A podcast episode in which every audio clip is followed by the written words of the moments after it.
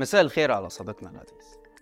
صباح يوم الجمعة 25 يناير سنة 1952 أرسل القائد البريطاني منطقة القناة البريجيدير كينيث أكسهام رسالتين لمسؤولين مصريين. الأولى لنائب محافظ الإسماعيلية بيبلغوا فيها إن الشرطة المصرية متورطة في حوادث إطلاق نار على القوات البريطانية. وإنها بتساعد الإرهابيين في إشارة للفدائيين المصريين ونتيجة لكده بيطلب نزع سلاح البوليس المصري في محافظة الإسماعيلية وتسليمه للجيش البريطاني. على أن يتبع ذلك خروجهم من السكنات وانسحاب جميع الضباط إلى القاهرة.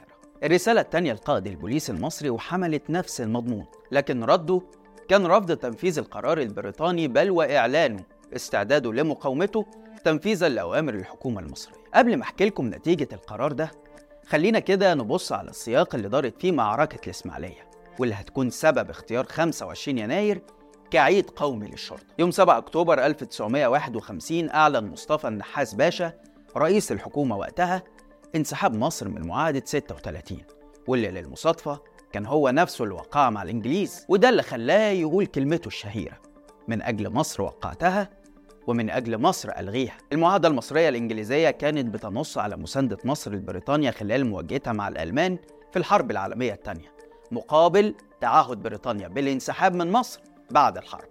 مع بقاء 10000 جندي فقط لحماية قناة السويس. بعيدا عن كون الاتفاقية ما كانتش محل إجماع وطني وأغلبية المصريين شافوا فيها سيادة منقوصة بل واعتراف بالاحتلال. فخليني أقول لك إن بريطانيا ما التزمتش بيها أصلا ورفضت إجلاء قواتها عن مصر بعد الحرب. وده اللي أدى بالنحاس إنه يلغي المعاهدة من طرف واحد. وما اكتفاش بكده كمان. ده خد خطوات عملية للضغط على الإنجليز. كان أهمها إعلان عدم مسؤولية الحكومة المصرية عن الضباط الإنجليز. لا من ناحية تأمينهم ولا إمدادهم بالسلع الغذائية. فتوقف توريد الخضروات واللحوم لمعسكرات الإنجليز اللي كانت لازمة لإعاشة 80 ألف جندي وظابط وكمان فتح مكاتب لتسجيل أسماء عمال المعسكرات الراغبين في ترك عملهم مساهمة في الكفاح الوطني. لكن كل ده كان كوم ومساعدة الشرطة للفدائيين المصريين بالأسلحة والدعم كوم تاني خالص. في تصريح بعته وزير الدولة لشؤون الحرب وقتها أنطوني هيد لمجلس النواب البريطاني الراجل شرح بالتفصيل المعاناة اللي كانت بتواجهها قواته من وراء مساعدة الشرطة للفدائيين المصريين اللي طبعا بيطلق عليهم في الوثيقة لقب إرهابيين. أنطوني قال إنه في البداية الهجمات اللي بتستهدف الضباط الإنجليز في منطقة القناة كانت بتقع تحت نظر البوليس المصري. لغاية ما بدأت تحصل حوادث بيشارك فيها ضباط البوليس بنفسهم. مثلا في 17 نوفمبر 1951 أطلقت قوات الشرطة النار على دورية بريطانية في الإسماعيلية. وفي 4 ديسمبر فتحت الشرطة النار على دورية تانية قرب محطة تنقية المياه بالسويس عشان تقتل 11 ضابط إنجليزي. وفي مرة تالتة هاجم 20 من ضباط الشرطة مع أربعة فدائيين حاجز على الطريق بالقرب من التل الكبير. وأثناء التحقيق في الحادث ده قبض الجيش البريطاني على لواء شرطة مع 116 من ضباطه كانوا بيجمعوا كميات كبيرة من الذخيرة والأسلحة بهدف مهاجمة الإنجليز. وفي 23 يناير وصلت خسائر الإنجليز ل 33 قتيل و69 مصاب. وده اللي دفعهم لتنفيذ عملية نزع السلاح من قوات الشرطة يوم 25 يناير. لكن زي ما قلنا القرار المصري كان رفض تنفيذ الأمر واختار حوالي ألف ضابط مصري للمقاومة المسلحة وتحصنوا في مبنى المحافظة وباقي السكنات اللي حاصرها أكتر من 7000 جندي بريطاني مزودين بالرشاشات والدبابات والمدرعات رغم الفارق الكبير في التسليح والعدد لكن الضباط المصريين استمروا في القتال ببسالة وكبدوا العدو خسائر فادحة. بيذكرها أنطوني هيد في الوثيقة لما بيقول إن دخول قوات المشاة كان صعب جدا. وفي بدايته سقط 14 قتيل من قواته وده اللي خلاهم يزودوا من عنف القصف وإطلاق النار عشان يضمنوا إنهاء المعركة في ضوء النهار. لكن رغم كده سقط منهم ثلاثة قتلى إضافيين و13 مصاب. في المقابل استمر الضباط المصريين في القتال لمدة ساعتين لغاية ما نفذت الذخيرة واضطروا للاستسلام. بعد ما ارتقى منهم 49 شهيد وأصيب 73 وتم أسر 886 عشان تنطلق مظاهرات غاضبة في مصر كلها تشيد بفدائية وبسالة الضباط المصريين وتندد بالاحتلال الإنجليزي وتحلم بالحرية والاستقلال. بعد 59 سنة من اليوم ده نزل المصريين تاني للشوارع والميادين.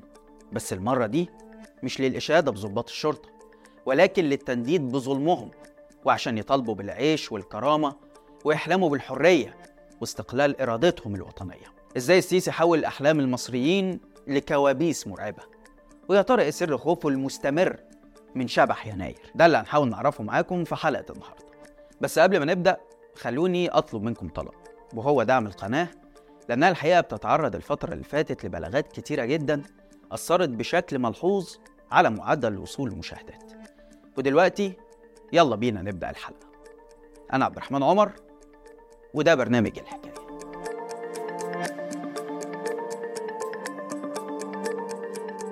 تقول لي بس الدنيا غالية. هقول لك غالية بس كلنا نقدر نعيش. لو نستحمل هنعيش وهنكبر وهنتجاوز المشكلة دي. يعني مش هناكل إحنا بناكل. مش هنشرب إحنا بنشرب. كل حاجة ماشية. طب غالية أو بعضها مش متوفر؟ وايه يعني؟ إيه يعني؟ أقول لكم ربنا مدينا مثال حي لناس مش عارفين ندخل لها أكل. أهلا بيكم. في الاحتفال بالذكرى ال 72 لعيد الشرطة تعمد السيسي تشويه ثورة يناير مرة تانية وتجنب ذكر كلمة ثورة من الأساس مع إنه ياما اتمسح فيها في سنواته الأولى وياما اتكلم عن ثورة التغيير اللي قادها شباب مخلصون وضحى فيها خيرة أبناء الوطن بأرواحهم بل ووصف مطالبها في العيش والحرية بإنها نبيلة. لكنه اكتفى المرة دي بإنه يسميها أحداث يناير معتبرا إن سببها كان الإساءة للدولة وتقليب الرأي العام عليها.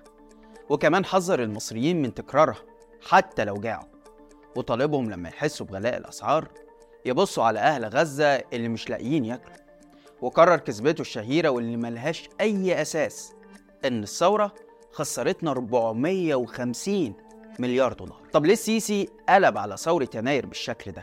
وإيه سر رعبه منها؟ السيسي اللي حاصل على ميدالية 25 يناير من القوات المسلحة عارف كويس إن الأوضاع في عهده أصبحت أسوأ من قبل الثورة على كل المستويات. اقتصاديا الديون تضاعفت ثلاث وأربع مرات على إيده. غلاء المعيشة حدث ولا حرج. الأسعار بتزيد كل ساعة والناس حياتها كل يوم بتزيد سوء عن اليوم اللي قبله. تلت الشعب على الأقل عايش تحت خط الفقر. الحد الأدنى للأجور ما يساويش 65 دولار. الاستثمارات المحلية والأجنبية بتهرب من البلد.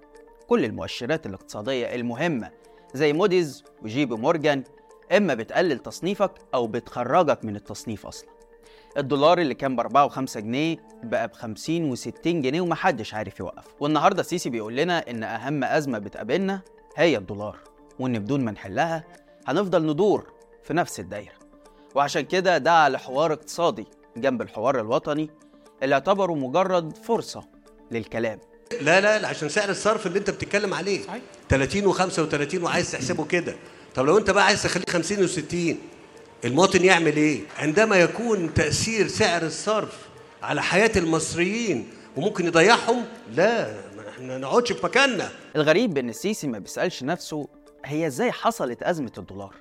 ومين اللي رفض نصايح كل الخبراء والمتخصصين وقرر يعوم الجنيه مرة واتنين وتلاتة؟ لحد أما غرقه النهارده برضه باعتراف السيسي كل خبراء الاقتصاد بينصحوه يوقف المشاريع الضخمة أو يقلل وتيرتها شوية وهو وحكومته ولا هنا. مكملين زي ما هم وبيعلنوا عن مرحلة جديدة من عاصمة إدارية لسه أصلا ما اشتغلتش ولا دخلت جنيه واحد للبلد. ورغم الفشل اللي عايشينه إلا إن السيسي مصمم إن أولوياته هي اللي صح. وإن ما كانش قدامنا غير طريق الإصلاح الاقتصادي والمشاريع القومية اللي خدناه حتى لو كان تمنها بيع أصول البلد وشركاتها المربحة. وحتى لو كان بيقودنا لانهيار اقتصادي صعب جدا البلد تقوم منه مرة تانية.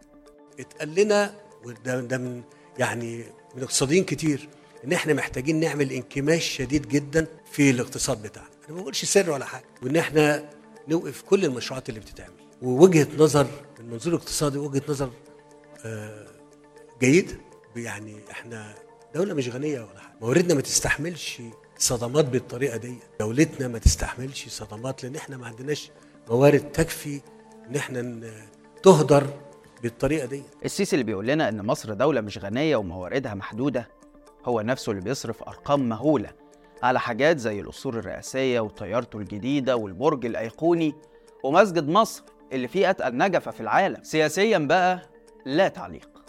انتقلنا من عهد تزوير انتخابات البرلمان واعتقال آلاف المعارضين وفض المظاهرات بعصيان الأمن المركزي لأننا نعيش سنوات من الحكم العسكري المرعب محكومين بالحديد والنار.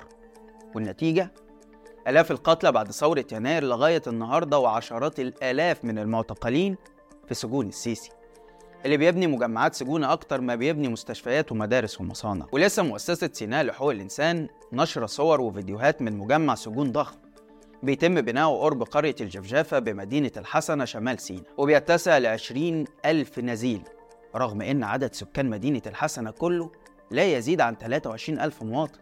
يعني تخيل أنت بتبني مجمع سجون ممكن تلم فيه كل سكان المدينة. وبالنسبة للانتخابات فأمن الدولة بيتكفل هو باختيار أعضاء البرلمان. ولما الناس بتاخدها الحماسة كده وتنزل الشارع عشان تعترض على أي قرار بيكون الضرب في المليان. لأن الضابط أحمد اللي قام عذب الناس وقتلهم بقى معاه حصانة خلاص وضامن العفو الرئاسي. وهنا بتشوف سبب تاني لكراهية السيسي لثورة يناير. وهو رغبته في إرضاء الشرطة وكسبها في صفه عشان تحمي نظامه من الشعب. وزارة الداخلية هي أكتر مؤسسة معادية لثورة 25 يناير. لأنها قامت بالأساس ضد ممارسات التعذيب وإهانة المواطنين في أقسام الشرطة. اللي الداخلية لحد النهاردة بتنكر حدوثها. ولما بتعترف بيها بتسميها تجاوزات فردية. السيسي اتعلم من مبارك إزاي يحافظ على ولاء الجيش والشرطة ليه ويمكن يكون تفوق عليه كمان. في حالة الجيش الحل دايما هو اختيار قادة ما عندهمش أي طموح للترقي أو توجهات سياسية. وبعد كده ورطهم معاك في البيزنس والفلوس. السيسي بقى أضاف على مبارك استراتيجية تانية تتمثل في إنه ما يكونش ليك عزيز ولا تثق في حد. وده لأن عنده خوف دائم من الانقلاب عليه زي ما عمل في رئيسه. وده اللي بيفسر لنا اعتماده سياسة تدوير قادة الجيش وإن محدش يقعد في منصبه أكتر من سنتين تلاتة بالكتير. وبالنسبة للشرطة فالحل هو إطلاق إيدها في قمع المواطنين والتنكيل بيهم من سجن لتعذيب لتجسس ومنحها حصانة من أي مساءلة أو محاسبة. في المقابل هي اللي هتحمي نظامك وهيطلع وزير الداخلية يقول إن ضباط الشرطة يجددون العهد خلف قيادتكم الحكيمة مع إن في الدول المحترمة ضابط الشرطة هو موظف عام بيخدم المواطن والمفروض ما يكونش ليه أي رأي سياسي مع الرئيس أو ضده. بس في بلدنا الشرطة بقى في قلب السياسة. هي المؤسسة المسؤولة عن التعامل مع أي مواطن يشغل باله بالسياسة والحكم سواء كان بالتأييد أو المعارضة. وده اللي بيخلينا دولة بوليسية. تودد السيسي لثورة يناير في سنواته الأولى كان هدفه كسب ود الناس اللي حلمت في مرة إنها تعيش بحرية وكرامة بعيدا عن تسلط الأجهزة الأمنية وتلاقي اللقمة الحلال بدون ما تضطر تشتغل شغلانتين وتلاتة أو تمد إيدها للسؤال. وهجومه عليها بعد كده كان لأنه أدرك إنها بتهدد عرشه وإن المصريين لما يشوفوا إن ظروفهم في عهده بقت أسوأ من قبل الثورة ده ممكن يحرضهم إنهم يثوروا عليه. ويحلموا مرة تانية بالعيش والحرية. عشان كده السيسي قرر إنه يندم المصريين على الثورة. في البداية سخر إعلامه للتشكيك فيها واعتبرها مؤامرة. وبعد شوية بدأ هو بنفسه يهاجمها بأشكال مختلفة ويردد أكاذيب حواليها زي مثلا اتهامها بالمسؤولية عن كل الأزمات اللي في حقيقة الأمر هو السبب فيها. وهنا ممكن ناخد مثالين اتنين وهما السياحة وسد النهضة سنة 2019 السيسي قال إن السياحة خسرت بسبب ثورة يناير 70 أو 80 مليار دولار. بغض النظر عن إن الراجل مش فارق معاه 10 مليار دولار مع إن دول يعملوا له 3 برج أيقوني ويفيدوا كمان. بس تعال نشوف بيانات البنك المركزي بتقول إيه. عائدات السياحة للعام المالي 2009-2010 اللي سبق الثورة كانت 11 مليار و600 مليون دولار وانخفضت فعلا في السنة اللي بعدها ل 10 مليار و600 مليون دولار بتراجع قدره مليار دولار. في العام المالي 2011-2012 يعني وقت وجود المجلس العسكري استمر التراجع ووصل ل 9 مليار و400 مليون دولار. وفي سنة الرئيس مرسي ارتفع الرقم شوية عشان يوصل ل 9 مليار و700 مليون دولار. وكنا في طريقنا للتحسن. كده يبقى إجمالي خسائر السياحة في ثلاث سنين ثورة 5 مليار دولار. طبعا رقم كبير. بس تعال نشوف اللي حصل للسياحة على إيد السيسي. في السنة الأولى بعد 30 يونيو تراجعت العائدات بشكل غير مسبوق وسجلت 5 مليار و100 مليون دولار. وده معناه إن خسائر السنة دي بس لو هناخد 2010 كمقياس أكتر من خسائر ثلاث سنين ثورة. طيب ماذا بقى عن بدايات عهد السيسي؟ شوف يا سيدي. في أول سنة سجلنا 7 مليار و400 مليون دولار. بس في السنة التانية سجلنا رقم أسوأ من بتاع عدلي منصور لما كانت العائدات 3 مليار و800 مليون دولار بس. وده بسبب تأثر السياحة وقتها بوقوع حوادث مقتل السياح المكسيكيين والطائرة الروسية. وحتى في السنة اللي بعدها سجلنا 4 مليار و400 مليون دولار بس. قبل ما يبدأ التعافي في 2017-2018 ونحقق 9 مليار و800 مليون دولار. يعني باختصار سنوات السيسي سجلت خسائر لقطاع السياحة أضعاف التراجع اللي حصل بعد ثورة يناير واللي أصلا كان سببه والمسؤول عنه المجلس العسكري. المثال الثاني هو سد النهضة. اللي السيسي اتهم ثورة يناير بأنها المسؤولة عنه وقال كلمته الشهيرة لما البلد عرت كتفها وكشفت ظهرها يبقى أي حد يعمل أي حاجة بقى. السيسي عارف كويس إن إثيوبيا بدأت تخطط لسد النهضة من سنة 2001 على أقل تقدير وإنها في 2010 وقعت مع خمس دول من حوض النيل اتفاقية عنتيبي عشان تنهي الحصص التاريخية المتفق عليها من مية النيل لمصر والسودان. وفي نهاية السنة انتهت من مسح موقع السد وتصميمه. بالتالي العمل في سد النهضة بدأ قبل الثورة مش بعدها. كمان اللي كلنا عارفينه إن السيسي هو اللي وقع اتفاقية المبادئ مع أثيوبيا واللي كانت أول اعتراف مصري بحق أي دولة إنها تبني سدود على النيل. وهو اللي حلف أبي أحمد وقال له قول والله والله ما هضر مصر. والله والله. والله والله. لن نقوم بأي ضرر. لن نقوم؟ بأي ضرر. لن نقوم بيدرة للمياه في مصر. للمياه في مصر. مصر. بالتالي السيسي عايز يتهرب من مسؤوليته عن السد فيقوم يتهم الثورة إنها كانت السبب فيه. زي بالظبط تهربه من المسؤولية عن الأزمة الاقتصادية لما بيتحجج مرة بأزمة كورونا ومرة بالحرب الروسية الأوكرانية ومرة بحرب السودان ودلوقتي حرب غزة. في النهاية الشعب المصري وقف مع شرطته سنة 1952 لما هي اللي خدت الخطوة الأولى وانضمت لنضاله ضد المحتل. ورغم إن المعركة انتهت بالاستسلام لكن فضل الامتنان والفخر هو شعور كل مصري تجاه أبطالنا اللي ضحوا بدمهم في معركة الإسماعيلية. والشعب المصري وقف ضد شرطته في 2011 لما أهانته ونكلت بيه. ولأن الممارسات دي رجعت تاني في عهد السيسي هتفضل الكراهية والغضب هو شعور كل مصري تجاه خصوم الثورة اللي نجحوا في إجهاضها. وما ننساش إن السيسي هو في الأصل واحد من رجال مبارك اللي هدفه يندم المصريين على قيامهم بالثورة ويخليهم يترحموا على أيامهم قبلها ويتوبهم من أي فكرة أو نية للتمرد مرة تانية على حكامهم لكن التاريخ بيقول لنا إن المعادلة بسيطة وإن طال الزمن أم قصر فالشعب دايما هو اللي كسبان. بس كده لحد هنا والحلقة خلصت. شارك الحلقة لو عجبتك وتابع حساب شباك وحسابي على الإنستجرام هتلاقي اللينك في الوصف. واستنانا كل يوم اتنين وجمعة الساعة 7 بالليل بتوقيت القاهرة. في حلقة جديدة من برنامج إيه الحكاية؟ سلام.